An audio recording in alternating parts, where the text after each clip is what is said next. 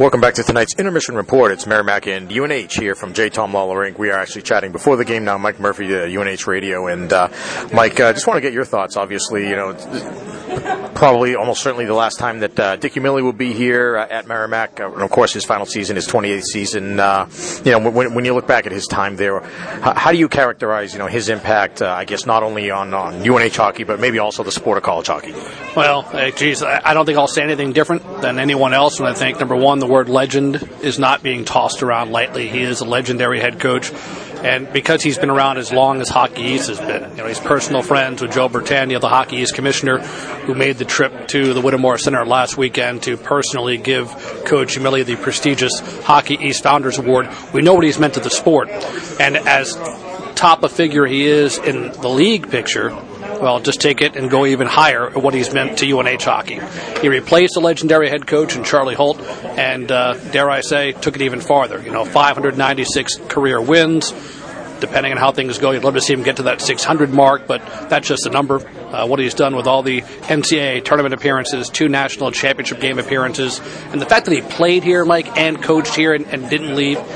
I think the, the largest testament, Mike Souza, the associate head coach and the guy who will become the next head coach, said it best when he's never met anybody who's been invited to more weddings than Dick Umile. You know, and that shows the impact he's had in all of his former players' lives. You know, one of the things that really I think stands out to me when I look back at the time is that well, there's a number of things, but uh, you know, one of them certainly is that you know here's a guy who did things the right way, a guy who you know ran his ran a clean program, uh, you know, um, really uh, you know brought a lot of fans into the fold uh, in terms of UNH hockey. UNH hockey has never been more popular than during his time. You know, like you said, he took it to another level, but um, just overall, you know, a guy with a lot of class who uh, you know the way that they often one of the least penalized teams. I mean, so many ways that you look at it, just doing things the right way. Everything, everything he does, and you know it from having talked to him. He'll drop anything for a friend. You need something, he's the first guy to call. He finds out a fan is having some difficulty health wise. All right, when can I get there and go visit him? And family is huge to him, and his family is huge.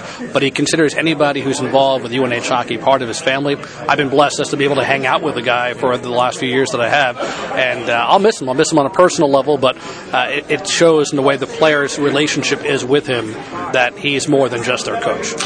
Uh, you know, from from being with the team all the time and seeing them this year, what's it been like? You think uh, this year? I, I got to imagine it's a totally different kind of situation. You know, he knows that this is his last year. He's going to all these places for the last time, seeing coaches, seeing teams for the last time, and so on. Uh, at the same time, you know, he's coaching a team. He's trying to win games. How do you, how's that gone?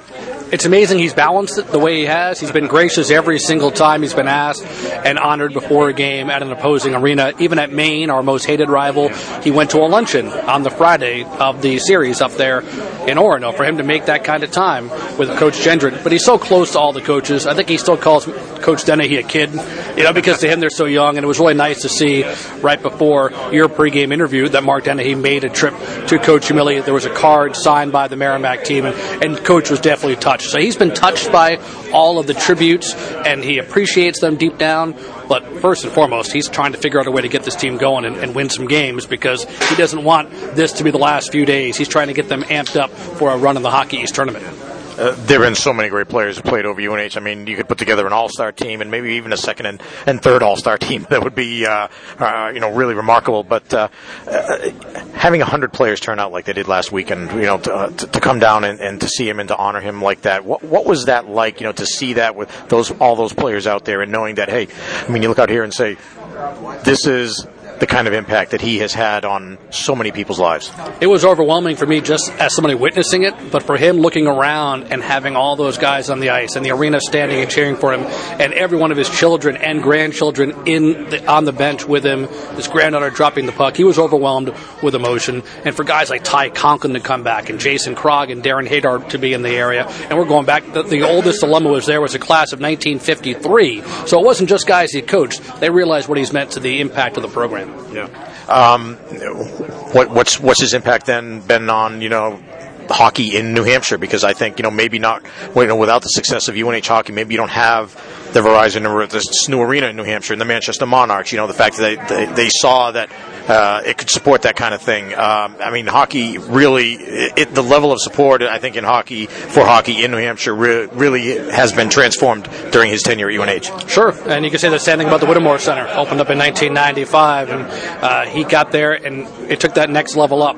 Snively Arena was always jam packed, but the Whittemore Center was cutting edge when it came out, and that's when UNH really took off to the next stratosphere. But he has supported the youth programs there, uh, even going back to his days coaching in Watertown, Mass, and you know from Melrose. But in the state of New Hampshire, and what he's meant that when you think about University of New Hampshire, no matter how many games they win or lose, hockey is always the first sport people think of, and the big reason why is the program that Coach Dick Umile built.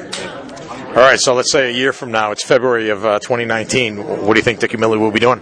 He'll be watching his grandkids. Uh, there are a lot of kids playing a lot of sports, and for him to try to balance it all out, he's not going to be going away from hockey, just going away from college hockey. And I think personally, he couldn't be happier about it. All right, what, what are you going to remember the most about him?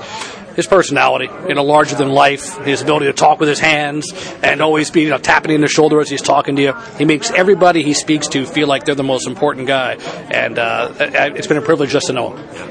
I totally agree. Thanks a lot, Mike. We certainly appreciate it. Uh, have a good call tonight, a good game. Best of luck to you guys the rest of the way, and who knows, maybe we'll see you again down the road there. I hope so, Mike. Thank you, and best of call to you and John as well. All right, that's Mike Murphy, is the play-by-play voice of UNH Hockey. We will be back with more during this intermission report right after this. This is Warrior Hockey.